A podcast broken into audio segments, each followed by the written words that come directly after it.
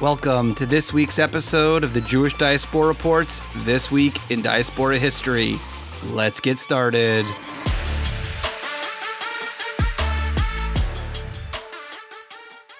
Third of ER 1556, Ancona, Italy. Portuguese Marranos, Jews who were forced to convert to Christianity, chose to revert back to Judaism and were burned to death by order of the Pope. The ancient city of Ancona, situated on the Adriatic Sea, is said to have been founded by the Syracusan refugees and to have been one of the first Italian cities to shelter a Jewish community.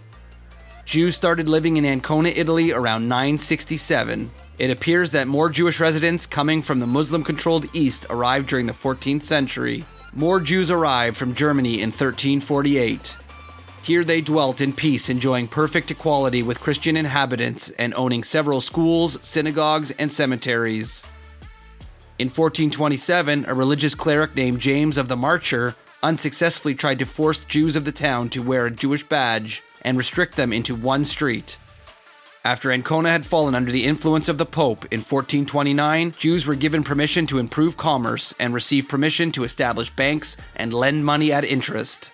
In 1539, many Jews exiled from Naples, where they had three synagogues, began settling in Ancona when Pope Paul III offered the Jews freedom of the port. Many other Jews, particularly a number exiled from Spain and designated, quote, Portuguese, came to live in Ancona. Under Pope Julius III, the Jewish population was subjected to oppressive taxation and all sorts of impositions. Under the next pope, Pope Paul IV, the Jews were subjected to further oppression, Paul IV practiced cruelty towards the Portuguese Jews and ordered his followers to incarcerate all who did not accept baptism and condemn them to the stake. 63 Jews, terrorized by the locals, renounced their faith. 23 men and one woman, whose names have been handed down in the chronicles, preferred death over apostasy.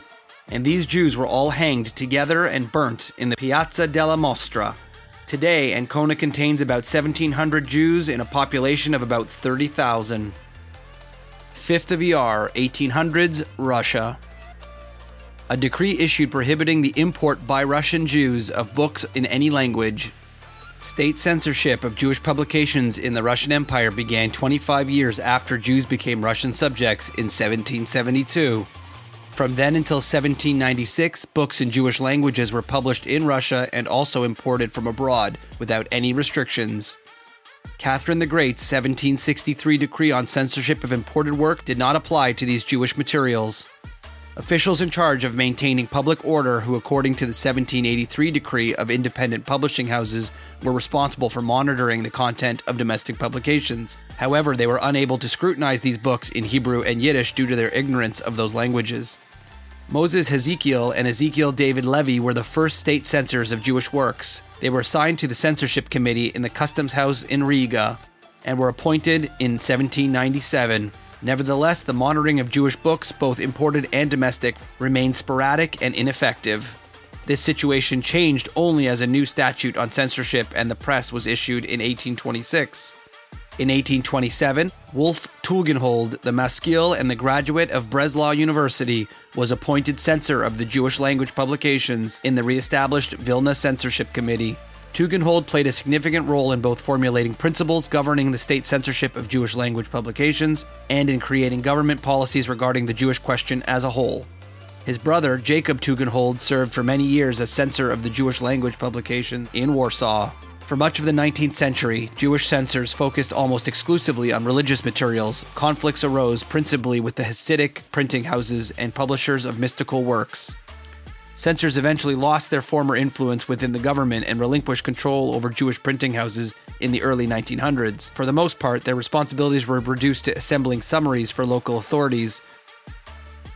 6 of ER, 1013, Cordoba, Spain. Many Jews of Cordoba, Spain were massacred by the soldiers of Suleiman ibn al Hakam. The city of Cordoba in Al Andalus, now Spain, under the rule of Umayyad Caliph Hisham al Hakam, was besieged, attacked, and finally conquered by forces under rival Umayyad claimant Suleiman ibn al Hakam. Suleiman's victory and the massacres and sacking that followed have been linked to the decline and end of the Umayyad Muslim rule. In 1013, Cordoba surrendered and was conquered. Suleiman's Berber followers, who had already wrecked the palace at Madinat az Zahara, sacked and plundered the city. During the fall of the city, Suleiman's troops looted Cordoba and massacred citizens of the city, including many Jews. Prominent Jews in Cordoba, such as Samuel ibn Nagrilla, a famous Torah scholar, were forced to flee the city for safety in 1013. This has been another episode of This Week in Diaspora History on the Jewish Diaspora Report.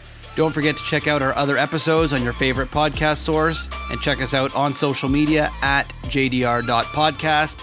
We'll see you next time.